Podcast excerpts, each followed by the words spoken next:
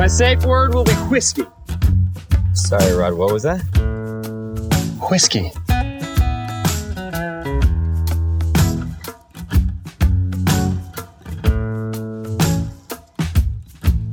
Hey, how's it going? This is Steve from Lost in Translation, the Park Whiskey Society podcast. Um, and uh, I'm here with my co host. Hey, it's Sean. hey, Sean. Uh, and we've got a really, really awesome guest for everyone today. Uh, this is uh, someone who's, I would say, pioneering the whiskey world a little bit for, for Alberta and just creating creating a completely new landscape in my eyes. Uh, she she's super active for her distillery, uh, always doing tastings, always talking to the public. I know even Sean Sean mentioned like a year ago how much he, he just adored her and, and and just loved that she was just so open to chat about whiskey and and distilling in general. Uh, so today we have the master distiller for Eau Claire, Caitlin Quinn. How are you doing today? Good. Thank you so much for having me on. Yes, absolutely. We're yeah, we're just thrilled that you uh, that you agreed to come on, and it was kind of well, I only asked you a couple weeks ago, so it was kind of in short notice. Yeah. So I, I, appreciate you making the time. No problem at all. No, as um, you said, like I'm always happy to talk about whiskey. I love it. It's part of my daily life, so why not discuss it with everybody else? Yeah, for sure, and, and it's it's important to always be discussing it because you can there's just so much whiskey out there that you can find yourself eh, your relevance decline pretty quickly sometimes. So yeah, yeah, it's, it's good to definitely see you active in the community. So I'd, I'd like to kind of start off the podcast and, and just give you the floor to talk about yourself. Um, let's let's hear about your journey and, and kind of what led you to your position at Eau Claire and and becoming a master distiller. Yeah, sounds good. Um, so I had a bit of a weird start. Um, it's not too weird, but I did a, a honors degree in chemistry first of all. Okay. So I started off. I did five years of chemistry. Um, it was nearing the end of my final year, and it was around about the time people were applying for jobs, and I just really was not interested in doing it as a career. It did not interest me to do every day. Like there was nothing I was excited about, and I always went into job hunting. Like I wanted something that wouldn't feel like work every day. So I started looking into master's degrees to try and convert my chemistry um, into something a bit more interesting. And I came across the Heriot Watt course, so the Masters in Brewing and Distilling. And I thought it'd be perfect. Um, it'd be interesting. I could drink what I make instead of in chemistry, where you can't really try things straight off a still. no, for sure. And chemistry, I guess there's lots of avenues you could go down with with a, a degree in chemistry or master's chemistry, but distilling is probably one of the more exciting avenues, I would say. Well, yeah, it just it interested me. There's so many different areas. It's not like a single layered kind of career. There's whiskey, there's white spirits, there's RTDs, there's maturation. Like there's a bunch of different things you can do. So it was just way more exciting than starting a career in a lab where I'd be stuck in a lab every day, nine to five. So I then did my masters, and then actually the I applied for the job at Eau Claire. There was a posting on the university job site, um, oh, okay. and I applied for the job here. Um, I was actually born in Winnipeg, so I have dual nationality. Oh, perfect. Yeah, so I don't sound like I'm from Winnipeg because I left very early, but um, I decided I'd apply, to see what happens. And the day of my last exam at Heriot Watt, I found out that I got the job here. So that was in May of 2015, and then I moved out in the August of 2015. Oh, that happened pretty quick. Yeah, it was a quick turnaround. Um, it was one of those ones I didn't have to wait for immigration or anything, so I was like, get my Canadian passport, and then why not? Oh yeah, that that definitely probably speeds up the the process for sure. yeah. Immigration yeah. immigration yeah. can take some time, that's for sure. My my uh my, my wife's American, so we've we've been through that process before, and it's it's they don't make it easy on you, and and for good measure. Yeah. Well, yeah, my fiance came over with me. He's Scottish, and we had to go through the full sponsorship and everything. Yeah. Um. So we've been through many times over. That's okay. Now he's now he's locked here. Uh, basically, you control his fate. So yeah, exactly. It's tied to me forever now. yeah. yeah. don't screw up or you're going home, buddy. yeah, exactly. Yeah. I like to say that's what I say say to my wife, but I'm not that uh, tough to say that to my wife. So, You can sleep outside in minus 40. yeah, yeah, not not really my thing. so, so you and one one of the questions I was going to ask you was if uh, Eau Claire approached you or or you um, approached Eau Claire. But So you you obviously interviewed for the position um, with with the owners, I assume, and they, they obviously Yeah, I did. I did two interviews. I did one with David, who is our CEO, and then one with Larry Kerwin, who was our master distiller at the time. Um, he is in his seventies now. He's been in the brewing and distilling industry for fifty plus years. So he was kind of interviewing me to come in and take over from him for the day to day. that that would be kind of intimidating, hey? yeah, yeah, it was a fun conversation. Um, he's just he's very technical. So when you have like one of those kind of interviews, like it was very different, two very different interviews. There was David who loves the history and the story of distilling, and then Larry who was straight technical. Were were you into whiskey before you started creating whiskey, or before you took that job interview? I wouldn't say I was into whiskey. I was intrigued in the process, um, but having been a student for the six years previous, I did not have the disposable income to be into whiskey. Fair enough. especially especially Scotch. Yeah, the only the only Yeah. whiskey I was into back then was like Jack Daniels and Jameson, the stuff I could shoot and get drunk with quick. yeah, which isn't like a great a great advert for being No. into whiskey either. no, no, those aren't. So, what uh, you obviously didn't have any experience before. You just straight out of school, straight into the job. Um, did did you Yeah, have any pretty experience? much. Yeah. I did um I did my uh, my master's project with Edinburgh Gin, and we did a gin recipe development. Me and a group of girls from my master's course. Um, so Ah, I had okay. like some hands on with stills, but not in a job sense. How crazy! So, what was your what, what was the kind of the biggest culture shock moving from Scotland to Alberta? Well, I think this is probably the perfect week to talk about it, but the weather. Fair enough. yeah, yeah, minus Like, between- minus thirty, between- forty. yeah, between the like this week where it's like between minus thirty and minus forty, and then the summer where it's blue skies and dry, compared to Scotland where it's ten degrees, raining and grey all year. which which the interesting climate that we have obviously plays into, and we'll get into it later. But it it plays some interesting, uh, or have some interesting impacts on on the maturation of of Yeah. whiskey and stuff no, like it that. So does. that yeah, part of like, it's gotta be completely different. yeah, for sure. Um, let's um, you want to get into the whiskey, Sean? Yeah. Let's. You got any other questions about no? where she came um, from? wow, I could talk about Scotland forever, but um, where in Scotland were you going to school in Edinburgh?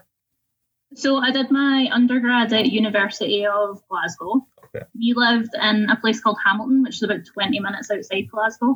And then I did my master's at Heriot Watt, which is on the outskirts of Edinburgh. Interesting. I, I've never been to Edinburgh, so Yeah, I mean I would like to go. my. f- It's a it's a beautiful city. Oh, it's, yeah, that's what we hear. it's amazing. Like, that's my one of my biggest regrets is we only spent a couple days in the area of Edinburgh, and like one of them we drove to St Andrews and back. So I, I really, really wish we would have spent more time right in the city and exploring. And now on Instagram, you see all these postings, and it's empty right now. It'd be the perfect time to explore it. I mean, you can't go into anything, but you could go. well, I know it's hard to make any travel plans nowadays because it's Yeah. yeah. Yeah. um, okay, well let's uh, let's get right. I want to get right into the whiskey just because we got we're gonna go through and talk about we're gonna talk about your your annual single malt releases, uh, the Plowman's Rye, which is a which is a favorite of Sean's, um, the the Rupert's whiskey, which uh, recently came out before Christmas, Yep. and then obviously. Obviously, the big the big one on the table here, the, the your first single cask release. So let's uh let's talk about let's talk about kind of the the center of it all, which is your your annual batch release of of your single malt.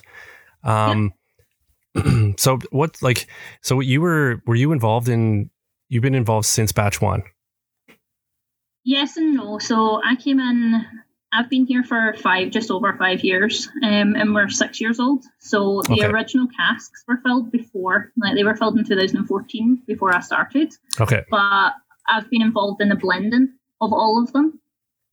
Well, and, and so let's that segues perfectly because when uh, when I was there visiting and talking to Danny, he Mm-hmm. he was starting to get into the kind of the varying uh, blends of casks that you guys use and Mhm. how, how it's it's changed so much from batch one to batch two, batch three, batch four, and and they all they all have the same like it, there's definitely an essence of Eau Claire spirit that you capture, but they all have, in my eyes, completely different profiles.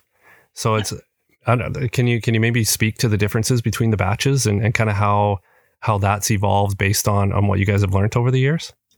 Yeah, sure. Like, like overall, batch to batch, because we didn't have that many barrels that we filled in the first year. And when you first start up, we're obviously trying to get the white spirits out. We're trying to make a brand name for ourselves. So there wasn't that much spirit put away in the first year for the single malt program. So I didn't have a lot of options for barrels. Um, so, and we've kind of approached it the same every year anyway. I'll take every barrel that's three years old.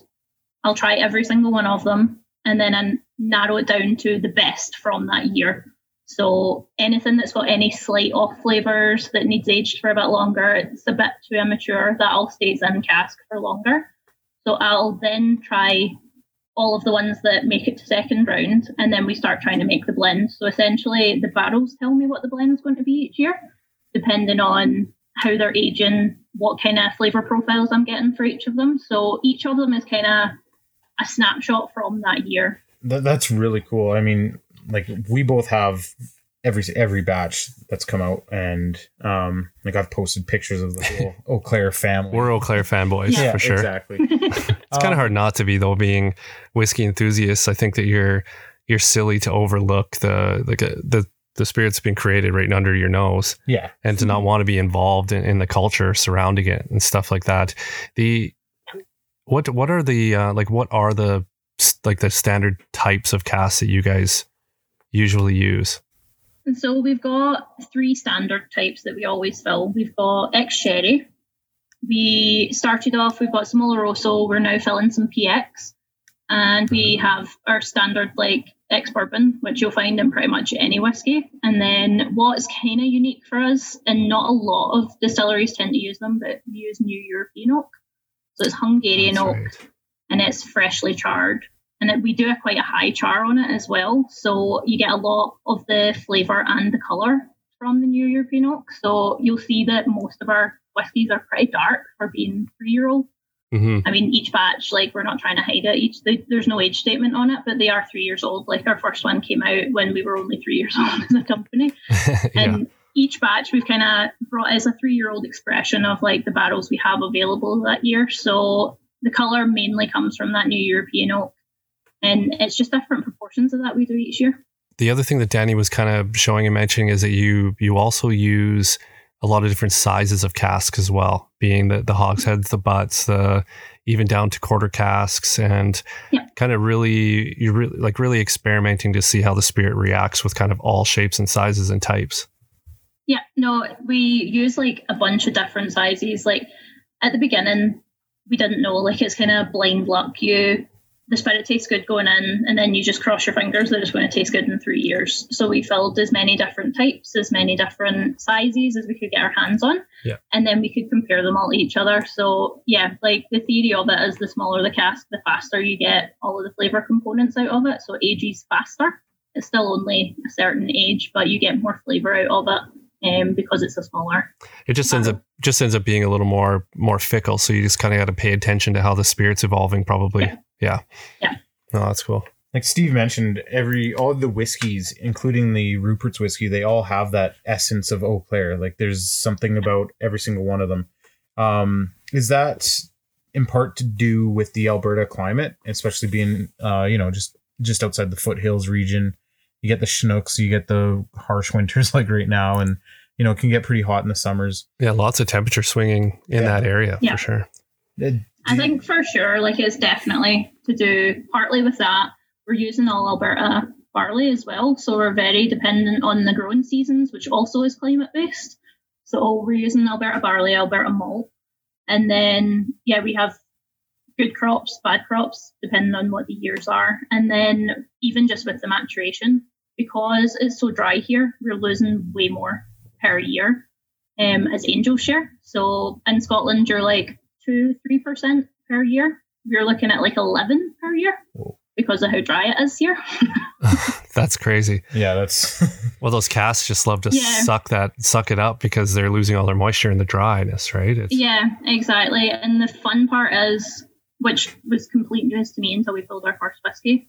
Usually in Scotland, you'd lose more alcohol than water, so you'd end up going down in ABV. So say you put it in at 62, you bring it out at 60. Yeah. We're going up in ABV, so we're actually losing more water over alcohol, and I think it's because it's so dry here. Because Oh. anyone that has ever been in Alberta knows how dry it is here. Oh yeah, we have one of the driest climates. Funny you say that because um, a close friend of ours, he he just like does some home distilling kind of thing just to play around, and he put so he's got five liter casks, and he put um, like a P it was a PX or some sort of sherry in the cask. He left it in the cask for like three or four months to season it before he put Yeah. his his distillate in it, and it there was hardly any sherry left. it was sludge, and it was like eighty percent alcohol because the cask just Yeah. drew all the water out of it. It was crazy. yeah, talk about a sherry bomb. That, but Yeah, no, it's, it's a weird climate here, and like because we were the first craft distillery, there wasn't any information on this. Like we just found out when we started filling casks, and there was less spirit than we expected, but everything was higher ABV than we expected. So we still like it's not a, it's eleven percent loss in volume, but we're still keeping some extra alcohol, so it's not like overall eleven percent loss, which is interesting as well. yeah, that's if- weird. If, you bottle it at 46 or whatever, you can, Yeah. you know, you're you're actually gaining on that because you're bringing the proof down by adding the Yeah. water. yeah, you're adding some of the water that's been drawn out of it back into it. So in the end, you're yeah, you're, you're losing, but you're yeah, that's kind of weird. That, Yeah, it is. It's a It's- weird one. So like, it's not as much of a loss as it sounds, but yeah, it's like eleven percent volume wise. but just the way that it, affects the profile, like it's got to affect the profile of the whiskey differently than it would in a in a Scottish climate or something like that. right? Yeah, um, I mean, like when you think about it, it's ten degrees, about sixty-five percent humidity in Scotland, so it's fairly standard the full year round. Whereas, yeah, like here, you're zero, almost concentrating it. Yeah, zero percent Yeah, like- humidity. zero zero humidity, and it can be plus thirty or minus thirty sometimes within a week of each other. Yeah, it's crazy. Yeah, that's that's why that's why we're like the leading um, sales per capita in hand moisturizer and stuff like that. you ca- we kind of touch on the on the barley source. You you're one of your kind of your mantras is the farm to glass Yep. or farm to bottle um, kind of creation. So you, you guys have your own farm, which you create your own barley. Um, so maybe I don't know if you want to talk talk to that a little bit, and then where like where else do you get that barley from? So we have multiple different locations that we get our horse farm barley from. Um, we have seven acres here at the distillery, and we have a barley field out the back there. There's also one that's about 20 minutes away from the distillery. But basically, the whole concept of the distillery came from David, our CEO, and he was a hobby horse farmer before he opened the distillery. So then he wanted to do the old school way of farming. He wanted to do horse drawn, full back to the very basics. So that's kind of how it started. And then when he was getting that barley, he had nothing to do with it. He's like, what should I do now? And then decided to open a distillery. So we do have that horse farming aspect as well. So it's very unique for us, or for me as a distiller, being able to control the process from that point. Not many people can say they can control a process from seed right No. through to what's in bottle. Yeah, and that Oh, oh, for perfectly, sure. perfectly segues into what I wanted to talk about is the Plowman's Rye. So it says right on the bottle, horse farmed, and then Yeah. like I remember when it first came out, I was like, "What are they talking about?" And it's like all horse in hand from beginning to e- to end, which is Yeah. like so cool. And when you tell people about that, they kind of make a weird face and they're like, "What are you talking about?" And you explain it, and they're Yeah. like, "That's really cool." This just sounds like a lot of work to create a grain. I mean, I, I bet you it would make it even because some seasons you you lose you lose crop, so it would make it that much harder to take probably because of all the yeah, effort. I mean, Yeah, well, and obviously, like as we said, like with the climate, like sometimes crops are terrible. Sometimes you don't get that good a yield. Sometimes it's not great quality barley or rye.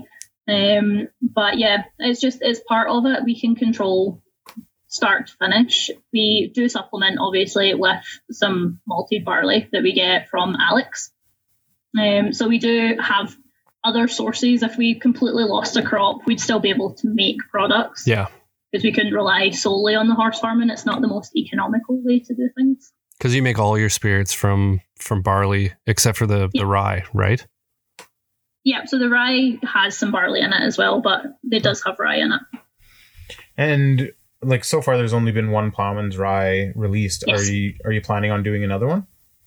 We have nothing planned right now. Um, anyone who has ever worked with rye will know how painful it is.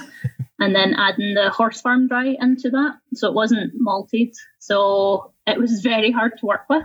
Um, it was very thick. Um, I can literally say my blood, sweat, and tears are in those bottles because I was crawling about in the mash sometimes because all the pumps were clogged.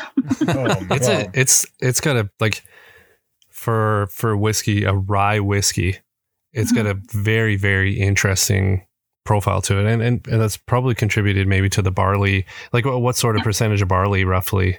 Um, so in the ploughmans, again, we did the ploughmans as a trial. Not the Okay. ploughmans, but we did our the rye was a trial, the horse farmed. So we went up and down on our mash bill between each mash. So we pushed it right up as far as like twenty percent rye, and then that wouldn't pump with the pumps. So then we went back Ah, down to okay, about okay. ten. Yeah. So it's in the bottle. It's hard for me to say it's definitely this much because each mash had a different percentage of rye in it until it physically would not pump anymore. Well, this you can really, really like I don't know on the palate, you can taste the rye and the and the malt like It's- it's- almost separately. It kind of splits almost. It's Yeah. it's kind of interesting. Yeah. It's very interesting. What what I like about the ploughmans, and it might be like I feel like I approached it as a single malt distiller. Like I'm not, I've never have been a rye drinker. It's not really as big a thing in Scotland, Yeah. but I approached it as a single malt drinker. So I was making something that tasted like a single malt, but had that rye characteristic as well. And what we did with this, we aged it in New American. So that was the smaller casks that you were talking to Danny about, the halves and the quarters. And then at one point it was almost over aged, but it wasn't quite three years old yet. So we pulled it out and we put it into the batch two single malt casks that we just emptied. So it Oh, pulled okay. some of that batch two flavour in as well. So I think that rounded it out really nice. Yeah, it definitely did. And like even though it's a rye whiskey on the label, like you still get that essence of Eau Claire in it. Like you can still taste Oh, that, absolutely. It's consistent with Yeah. with Eau Claire product. whether that's sure. coming from the the single malt casks that were used. But yeah, I mean it's one of my favorite ryes. I'm I'm not a huge rye drinker, but it's mm-hmm. one of my favorite ones. And I know one that plays perfectly into what she's like. She's trying to make something to appeal to a Yeah, yeah exactly. single malt drinker. Yeah, and I mean, Yeah. we we have friends, Josh, know your whiskey, and I mean, I mm-hmm. think he emptied a bottle or two in the first weekend that he had it. Oh, camping, camping, camping Yeah. in the mountains. yeah. And, I mean, he's a rye fan. He, he- you know, he talks about this all the time. So Yeah. It- it's tasty. So was it so? It was it your idea or was it someone else's? I'm just So- uh, curious. Basically, what happened was we had horse farmed some rye Yeah. in our first year of production, and then it was kind of already in process by the time I had arrived. Ah, but it okay, was okay. me that implemented it. Like the concept was already there, but I did all of the actual legwork to get it Ah, mashed, okay. distilled, filled into barrels, and then the actual blending of it on the release. Okay, cool. Um, so let's. Uh, you got a big picture of it behind you there, but let's get into the other. yeah, the other whiskey that's, and this. Yeah. So, uh, being Rupert's whiskey, what's what's the No. rough mash bill on on this one? So it's one of those like undisclosed. We've actually Okay. because it's a blended whiskey, um, we don't actually produce all of the spirit for it. Oh, interesting. cool. Okay, I, so I didn't yeah, know that's that. what allows us to bring it in at a bit of a lower price point. So it's a bit more of an everyday whiskey.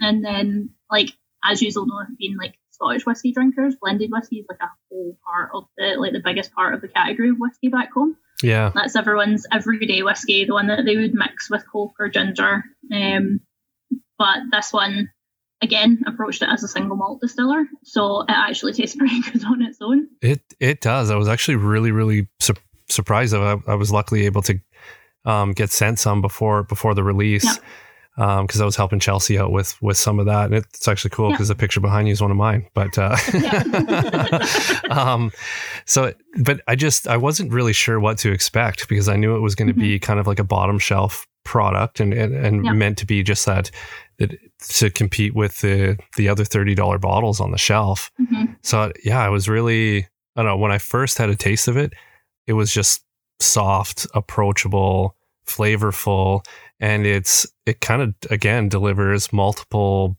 like it kind of feeds multiple profiles as far as yeah. it's like if you tasted it next blind to a like a, a cheaper bourbon you would get similar characteristics or a, a, cheaper single malt blend you would get similar characteristics. Like it kind of morphs. It's pretty adaptive for a for a, yeah. uh, a young whiskey. I think my favorite story of the rupert's and its conception it was like i came up with a blend gave Danny the recipe. Danny then mixed it and thought he'd done something wrong because it tasted so good. that's, that's a, sign, that's a good mistake.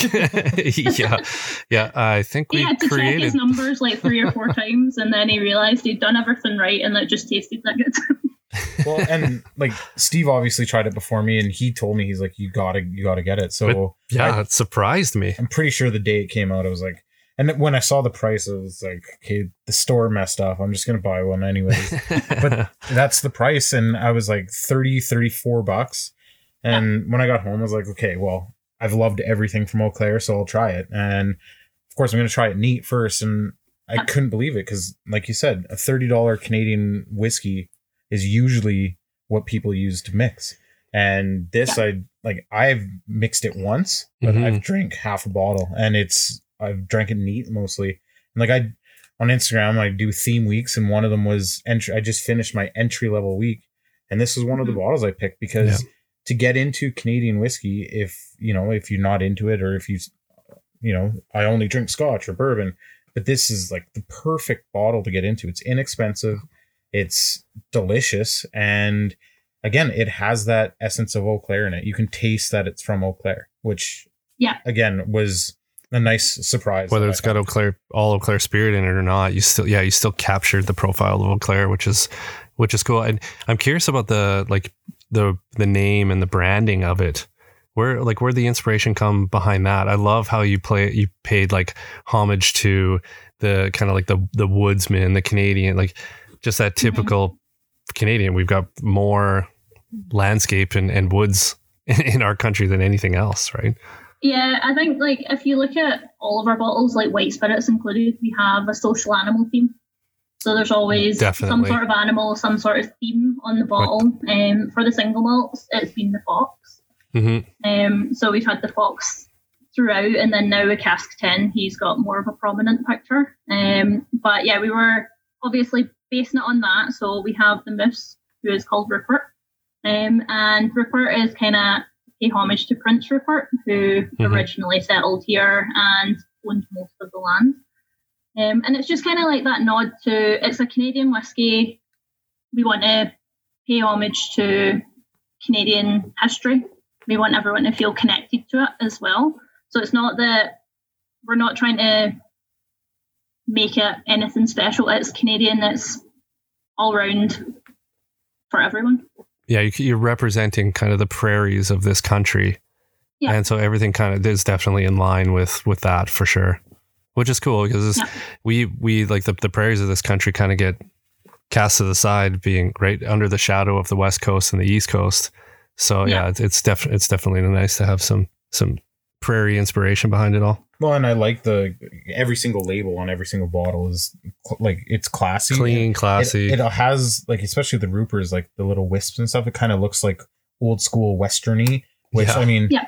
being around Calgary is and in the prairies is definitely fitting. But yeah, I mean, yeah. every single label should win awards because they're all fantastic.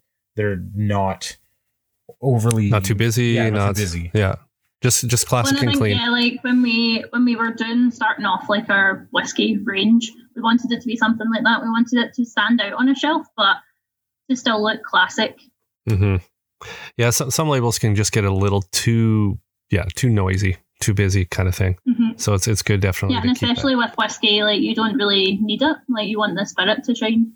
Definitely. Absolutely, yeah. That's the that's the the Scotch mentality usually. Yeah. Right. Just let the spirit speak for itself. What's is there a future plan? Like, is this going to be a regular release every year? Now that you've released it. The Rupert's, Yeah. so Rupert's is full time. It'll be on It the will be? shelf all year round. Okay. Yeah, so this is it's kind of our foot in the door of year round whiskey. Yeah. We just we can't do it with a single malt yet. We don't have the capacity for it, like the aged spirit and everything. So the Rupert's will take us year round. It's approachable. It's got a good price point, so you can buy multiple bottles of it and not feel guilty. Well, and then like people can at least talk about a whiskey product, an Eau Claire whiskey product all year instead of uh, Yes. but you typically around Christmas in the winter, and then usually the like the batch, the batch two and three were yeah they, they become harder to find come the springtime, and then and then nobody's Yeah. everyone's kind of drank their stock, and then nobody's talking about it anymore. So Yeah, exactly. It's nice to have like a whiskey that we're the first whiskey, the first craft whiskey producer in Alberta, and we have a whiskey that someone can try anytime they come out here. It's not like, oh, you can try this, but there's none on the shelf for you to buy. yeah, that that would be a tough thing, especially from a a visitor standpoint. Yeah. Oh, So we, we might as well get into the the new oh yeah, biggie, the cask ten. cask. yeah let's um uh, let's hear the inspiration behind this and why I'll pour it while you're talking. yeah pour it do you so need a glass yeah, the cask. I'm excited for you to try this. I've not had much feedback on it yet because we can't do shows right now. oh i guess yeah Um, so yeah, the cask ten is you. It's from Spirit that we distilled in our first year. So the Spirit was distilled in and distilled and barreled in 2014. It's actually our batch one blend, and then rebarreled in a new European oak cask for another three years, which makes it six years. and that's that hungarian that you talked about the toasted hungarian okay Yeah. I- i've heard that hungarian can be can be difficult to use sometimes I've I've not had any issues um, Okay. so far. It's actually my favorite cask. Every time you try it straight out of the cask, it's amazing. It's just like super powerful flavors, and it's really well rounded. I find. So you'll find like if, even with like the single malts, there's more and more New European because it's my favorite. so was this was this planned and in the works leading up to Yeah, this so yeah when we did batch one, um, we rebarreled this, so it was always planned to be a single cask. okay cool and it was just what point we would bring it out. So we were trying it every year um, and seeing at what point we thought it was worthy of releasing. And then at six years is when we decided to bring it out. And so what about like is so is this going to be do you have more barreled for eight or ten or 12 none, kind of thing None or? of none of this. no okay Um, this was one cask that we filled um, when we did batch one, Oh, okay but we have other single casks that are waiting for when they're mature enough to come out. But as we said before, with the with the angel share here, you kind of have to be creative to get the higher age statements because a single cask of ten year old just wouldn't work. So that's why we're doing this again as an, an experiment. We reblend, yeah like we blend at three years old, rebarrel for another three, and then you've only got the three years worth of losses as opposed to six years worth of loss. Yeah, man, that must make it tough to kind of navigate your like the future strategies and stuff like that. Yeah, it is. It's difficult every time we bring out, especially the single malt or even with this cask 10 release. Everybody wants to know how many bottles there's going to be. And I don't know until I actually take the spirit out of the barrels. And I want to leave it in there till the last possible minute so that it gets all the age it can. That's- so, what do you what do you think, Cool. Sean? Now you've had in your glass. Yeah, I'm curious to see. it's so good. It like it tastes. I don't know, like it tastes like the single malt, but It's got some waxiness to it. Yeah, Mhm. it tastes like the single malt releases, but almost like I don't want to say. I don't want to say on steroids, but it's like it takes that single malt release every year, and this just adds an extra step to it. Like, like you said, dusty. Like it, it It's got a bit of dustiness to it. It's kind of nutty and like it is very similar to the to to the single malt releases for sure, especially on the Mhm. nose. Yeah, I find that the extra three years in that European oak, gets like rounded it out really well. It covers your palate really nicely now. Yeah, it's got a really nice mouthfeel. It's uh, it's got a bit of like tanginess to it almost, which is Mhm. a little which is a little different than than I find the the single malt profiles have been. Yeah, so batch one was it was pretty sherry heavy um in the blend. So I think with that extra three years, the sherry's almost like just Tart. It's shone cre- through a bit more, yeah. Yeah, it's created kind of like a tartness with kind of the tannic oak.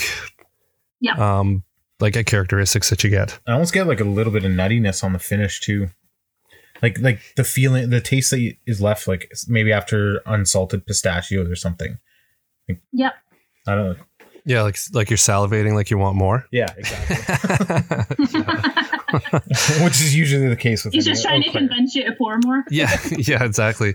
I, I'm, I'm pretty sure his pockets are actually filled with sample bottles, so I think he's gonna want to leave here with, with some. you should go upstairs for a second and grab another bottle or glass or something. But and this, like, I'm sure you guys were anticipating the I don't know just how big this release was going to be and how how popular. Like like Sean Sean talks about all the time because he's he's kind of a grumpy bear all, about a lot of things. But he he went on at two minutes after ten when you guys started selling it on the website, and Yeah. it was poof, it was gone. Yeah, Yeah, like I think we we officially sold out in half an hour, but yeah, like if you weren't in the queue at ten, like no one was getting bottles.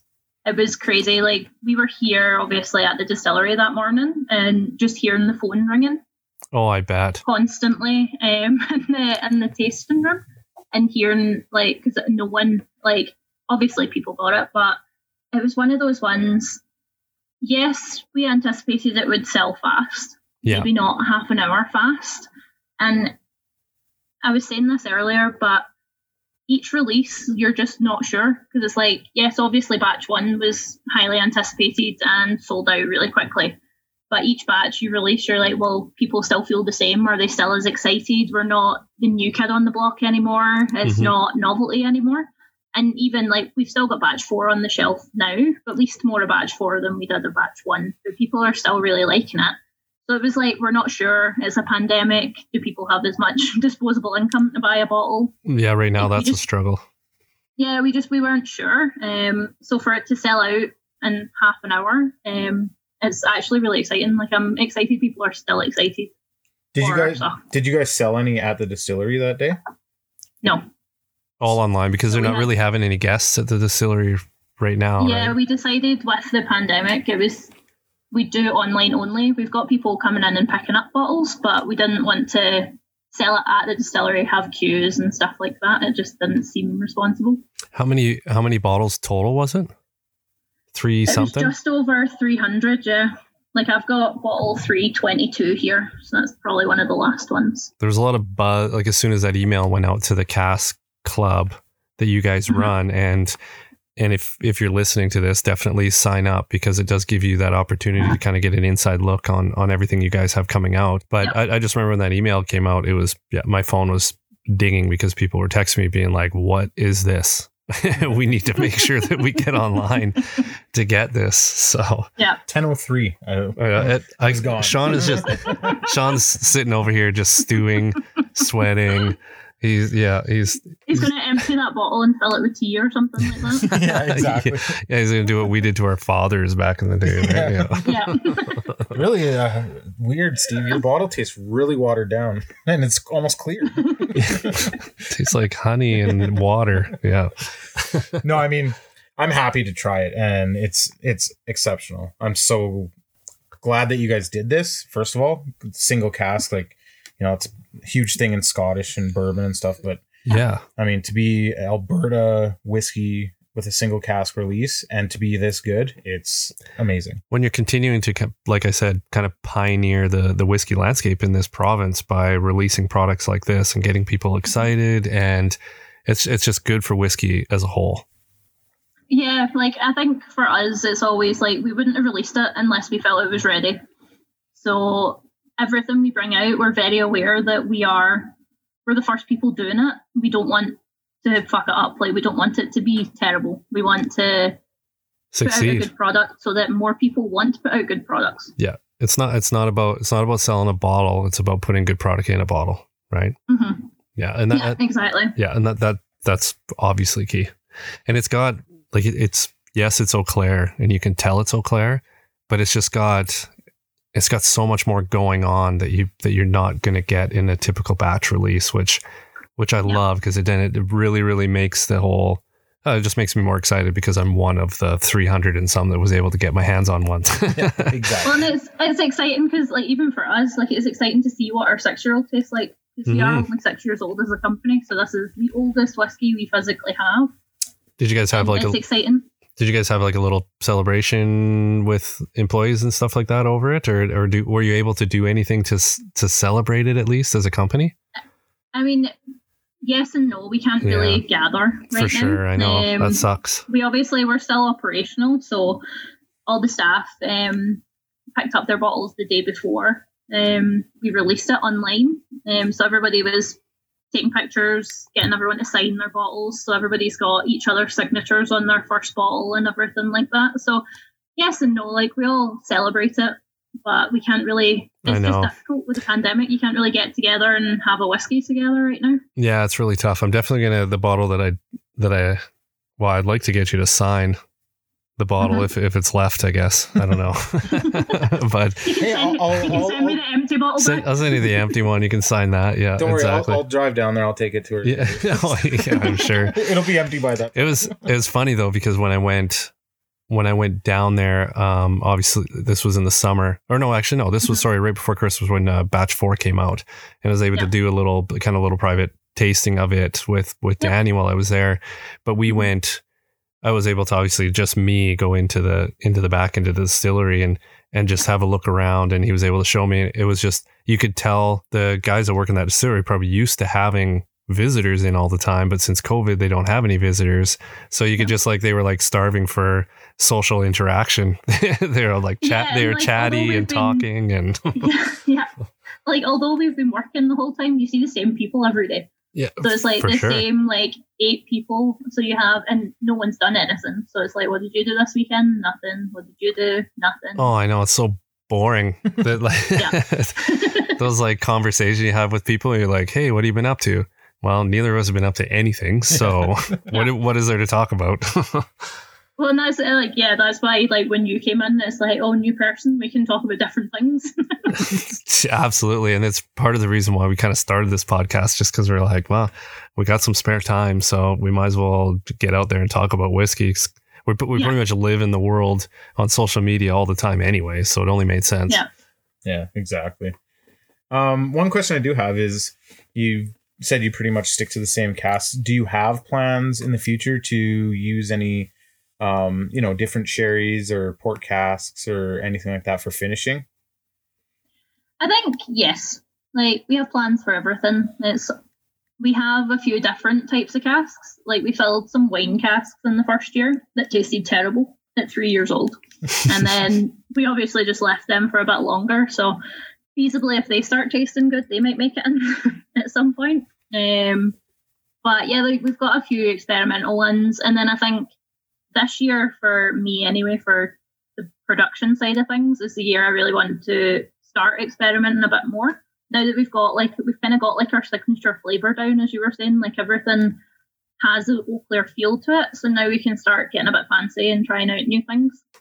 Yeah. That's, that's going to be, Yeah, I'm looking forward to that. yeah. As, as whiskey guys like we are, that, that's going to be super exciting to see what you guys come up with. Yeah, definitely. So part of the reason we started this podcast, and we say it all the time, is to be more about the community than the brands themselves. Obviously, Eau Claire being a local ish brand to us, we wanted to talk more about that. Um, Yeah. But for you personally, um, you said like when you were in school, and then you jumped right into this job. But do you do you drink other whiskey besides the stuff that you make? Oh yeah, all the time. Like I, be stupid of me not to. Like I think just from a palate perspective, I can't just only try Eau Claire. It would leave me completely nose blind to just what we do. So yeah, like I'm constantly like when it was allowed, I was at whiskey shows. I would always go around try everybody's stuff, and it just gives you something to compare. It keeps developing your palate as well because there's so many new and exciting things, and then there's like the old world whiskies that are doing new things as well. So it's always interesting to try a bunch of things. Like usually at home, I'd probably do like a Ardbeg Corryvreckan or something like that. Um, would be like my go-to. Like I'd quite happily drink that, but I do like the fact that I'm immersed in this whiskey world where I can go to shows, I get to pour my whiskey and talk about it, and I can try a bunch of other whiskies at the same time. Yeah, I'm definitely missing the like a festival season and stuff like that is such just a fun time in this country Yeah. and, and and province, especially with well with the Edmonton one, the Calgary Calgary's got a couple, Banff, the hmm yeah, if you want to go out to Victoria, like there's so many good good festivals to go to where you can just try anything and everything. Well, yeah, and it's like for the ticket price, you can try 150, 200 whiskies if you really want to, if you're really ambitious. Well, we, we've tried a few times. We, we Yeah. try to try them all. It Yeah. doesn't usually work. We usually well. the the best part is we usually take our buddy Nils with us, and that guy loves to just clean up silent auctions. So we we make we make sure we send him in with, with a glass first. Yeah. That way he just Yeah. gets right, just hammered up, and then he starts writing his name on every silent auction item he can. So that, and then we come home with a bunch of interesting stuff afterwards to try to. yeah. Perfect. yeah, it's funny you mention that because the first time I actually met you was in Calgary in November 2019 at the World of The Whiskey. world of The world of whiskey. and yeah. the, like obviously it was batch three, and I think you told the story that you had to get it like a special label printed because they weren't even released yet. And for that bottle that was Oh, at that show, Yeah, yeah, yeah. Like we, uh, like we, we blended the spirit, but we didn't have any labels yet, so we had to like express one from the printer, just one, and then hand label the bottle, put on the table that night. yeah. So like obviously Eau Claire was Oh. one of the first tables I went to. yeah. Caitlin was there, so we talked. She told the story, and then like half an hour later, it was uh, directly across the room. Ran into her again, tasting somebody else's stuff, and so I, I- we probably ran into each other like Yeah. four times that night in different areas of the room. I know it, it would be tough to just sit at your table still just pouring whiskey all night with all that other whiskey that's- around you. That's why every every table at a, a show you'll see two people, so one Yeah. can work and one can mingle. Yeah, that, that that'd be the way to do it. Yeah. Except when I I poured for who did, I I helped pour for um, Truth Malters was Kavalan, Mhm. and I didn't find a time to leave at all Well, you guys at the were lined up. MS. It was just lined up. Yeah, it was it was fun, but I kept trying to find an opportunity to leave, but I never got one. So going to the um the the clear spirits part of the Eau Claire, Yep. um like obviously in new distilleries, it's it's the thing to do to put Got money. to keep the lights on. yeah, keep the lights on, bring money in. Yep. Um, it seems like with Eau Claire that it that wasn't the end goal. Was just to make money from the clear spirits. You guys are constantly putting out new ones. Um, the Christmas one every year, which is fantastic Yeah. um you know Thank the the flourish and everything um do you want to talk along the lines of the clear spirits and kind of what the goal was from the beginning and if that's changed Yeah. Um, so, funnily enough, yeah, this the goal at the beginning was to make the white spirits, establish the brand, and then we would become a whiskey distillery. But the white spirits were too popular, so now we are both. So now, now it's a constant fight between white spirits and whiskey, um, which is good. I mean, people love the white spirits, hmm um, and it's a completely different crowd for each as well For sure. um, you get like completely different people trying each of them. Um, so yeah, the ultimate goal was to be a whiskey distillery, which we've obviously achieved, but now we're both. We do the white spirits as well. You produce a really clean um, spirit, though, which I'm sure makes it which makes it easy to to create um, the gins and, and different vodkas and stuff like that. But you've also got some kind of like some outside of the box um, expressions, like like Sean mentioned the the Christmas one, which is uh, which you pay homage to the Christmas spices in frankincense and myrrh, which is really cool. Uh, that the Gin Rummy is a really really tasty one. What um, I was a little curious what the story was behind the Gin Rummy. So gin rummy um, and heritage gin rummy, it was brought out our first year.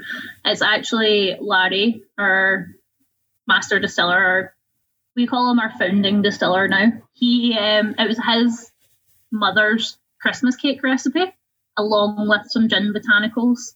So it's Christmas cake spices, molasses, brown sugar, cinnamon, clove, and then the underlying gin botanicals, so like juniper, coriander, um, and then it gets barrel aged in the ex-bourbon barrel.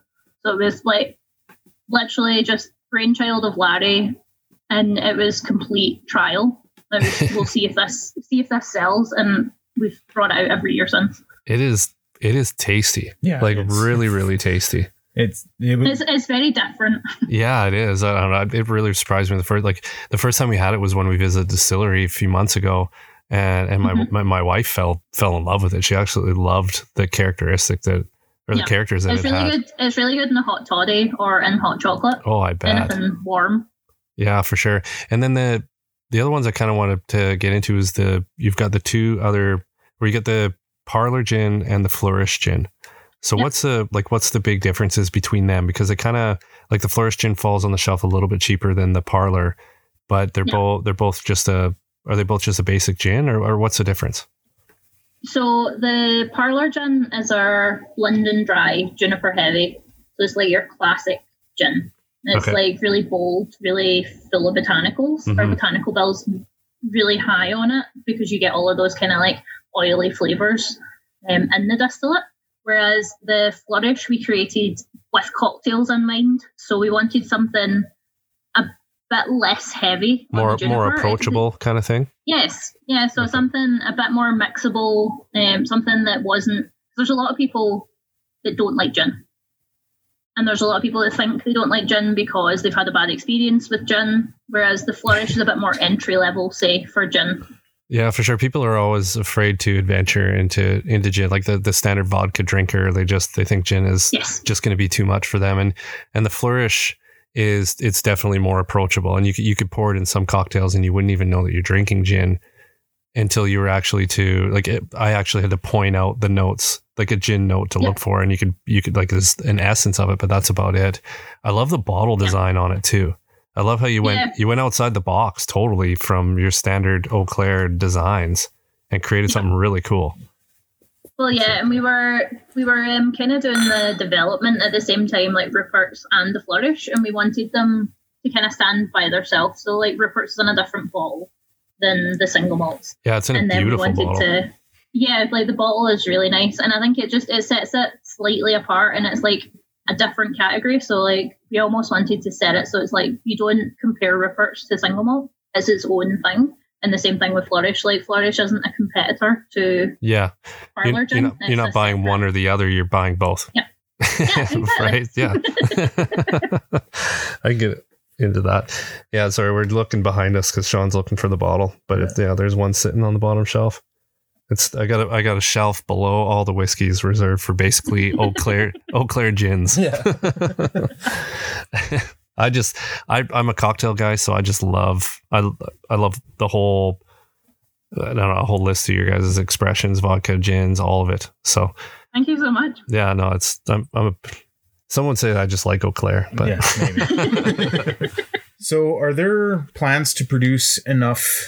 Like, obviously, capacity is a huge issue. Um, but is it? Are you? Do you have plans to expand your um, your distribution, whether across Canada, into the U.S., even across the world? Is that something that you guys will eventually look to do? I think the answer, like the, the easy answer is yes. How long it's going to take is the harder part of the answer. But I think ultimately, like what company doesn't want to try and expand their markets? Like we've pretty much, I wouldn't say we've saturated, but we you're avail- we're available pretty much anywhere in Alberta now. Most people in Alberta will know the name Eau Claire, so it would be nice if um, provincial um, laws made sense. We could be Canada wide, but chances are it's probably going to be the US before Canada wide. That's kind of weird how it's yeah. there- There's just a real divide in in what the laws stand for or represent from from west to east. So it's it makes it Yeah. even make it makes it more. I can't remember who I was talking to about this, but it's more expensive for a distillery to d- distribute out to uh, Quebec or Ontario than it is to, to put down in the American markets, which is kind of silly. Oh yeah, like way more expensive. So yeah, it's just even shipping and stuff like that. Like you can get stuff shipped to the states for next to nothing, and then to Ontario it's like twice the price. Yeah, it's, it's the same as the like flying around our own country is more expensive Yes. than it is flying. You can fly to Florida for cheaper. You can fly to Toronto, which makes no sense. Yeah, like for two people to fly to Scotland through Iceland, it was like the same cost as one person flying to Ontario, which is insane. yeah, it's Yeah. just backwards, right? We should be Yeah, it's promoting with cheaper to get the international flight and not go on the international leg of it. yeah, exactly. Oh, for, yeah, exactly. Just get off on your layover and stay in Toronto, right? yeah. Like I know, uh, I was brought. It was brought to my attention a couple weeks ago. Now, um, somebody in the Lower Mainland had seen on their local news that Shelter Point is actually trying to petition or get the federal government to lower the taxes that Canadian Mhm. distilleries pay in order to help make it more financially to spread the product to across the spread it country. Yeah. Yeah.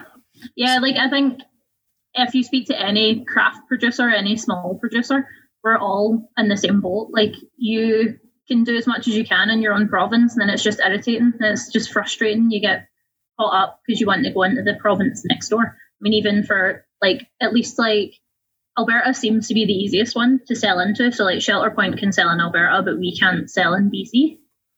which is So it's just, That's it's so- just it doesn't make sense. No, it doesn't, make, sense, at all. like at all.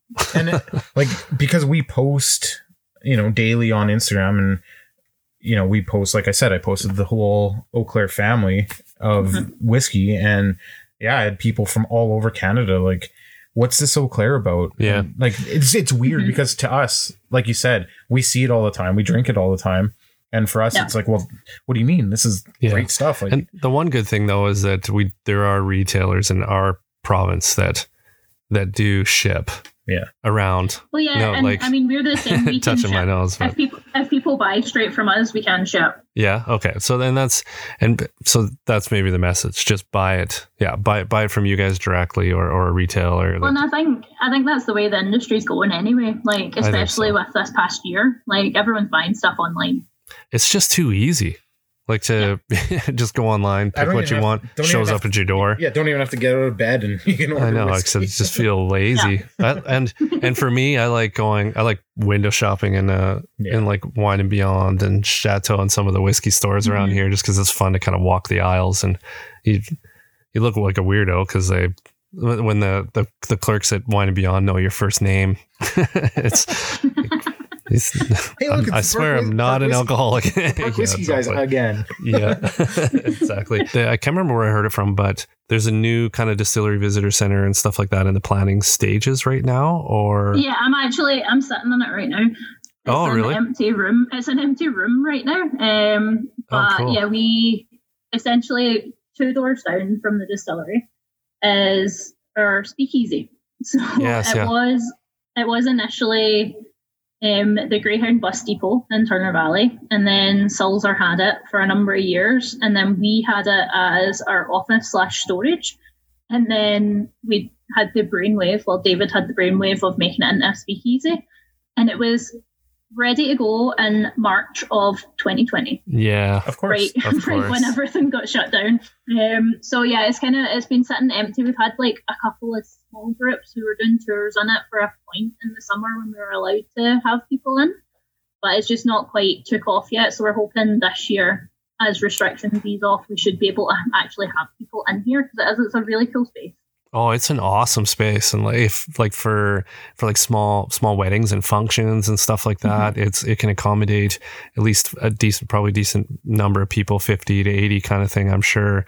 But uh, yeah. I got I got to got to sit in there with Danny and and taste the batch four, and yeah, it's just got a cool ambiance, got a really cool bar, that really like woody type feel, and no, it was yeah, it's it's a really cool space. Are you going to be adding to the distillery portion of and like bigger stills or anything like that in the future to to up your no, output? no or- plans. no. No plans currently. Um, we have the two stills, so we've got the 750 and the 1200. We have a bit of leeway with that. It's more manpower than anything, so we can add Okay. extra shifts and add weekend shifts and stuff like that. Yeah, I guess. So we have we've got a fair bit of leeway on that. Um, it's more yeah, like on the packaging side of things. Like most places, especially craft sized, um, wouldn't have a separate packaging team. We do have a separate packaging team because we need to operate the distillery and packaging Simultaneously. pretty yeah. much. Yeah.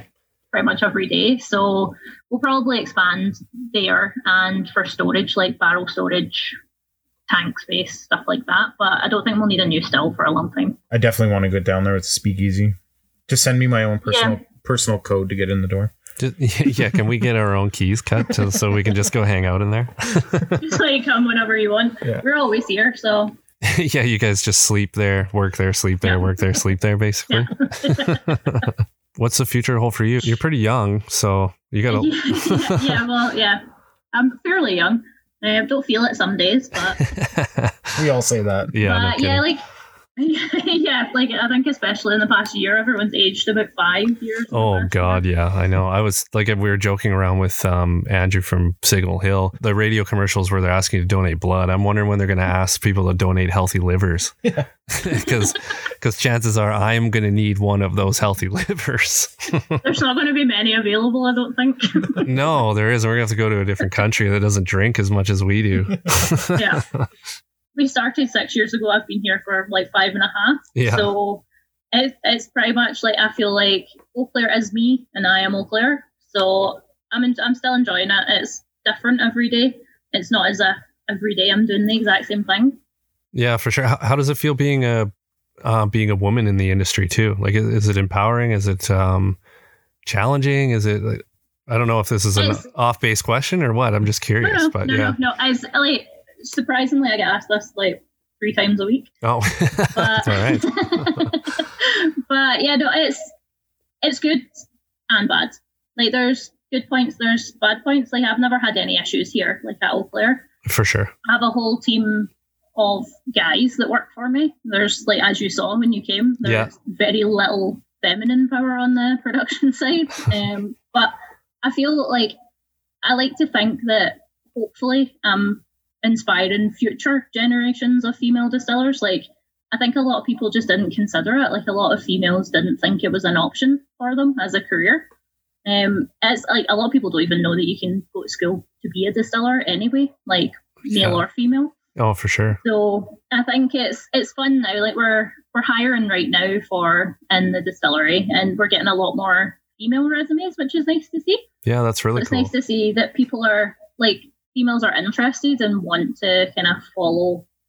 Like it sounds big headed, following my footsteps. Like I, I don't know if it's because of me. yeah, I know it's kind of hard to like remain humble while saying something like that, but it, but it is true. Honestly, like you you provide a you kind of open a possibility for for for young females that might not have thought it was a possibility, and that, and well, that's and that's what I think. Like it's just like the just me being in the space that I'm in and people seeing that. Like not that I'm partic- like I'm the best one out there or the best distiller there ever was, but just like seeing a female in this space and seeing that it is a possibility for anyone that could think of it. Do you have any female like mentors in the industry that, that have helped you, or even even ones that you look up to? And Like it's actually really hard to find females in the industry. yeah, for sure. especially people that have been in it for many years. Like a lot, like a vast majority of the sellers are old white men. Um, it's just it's just the way it always was. Just the way it is, Um, yeah. so- yeah, like it is. It's, it's hard. Like it's more rather than like mentors. Like I'm just seeing like, and it's easier, especially in Alberta, to look at the brewing industry. And there's so many female brewers now, and female head brewers, and everything. That's and it's very just, true. Yeah. yeah, it's exciting to see them.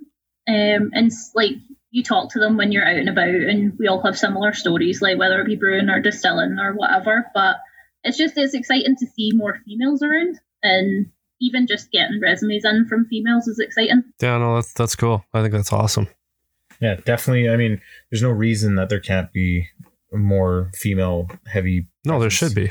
Yeah. Honestly, I think there should be more females in this industry because uh, I won't lie, females generally have a more refined palate, and it, it's That palette and attention to detail It's- well, the main ones. yeah, for sure. Even like we work with a, a whiskey blender.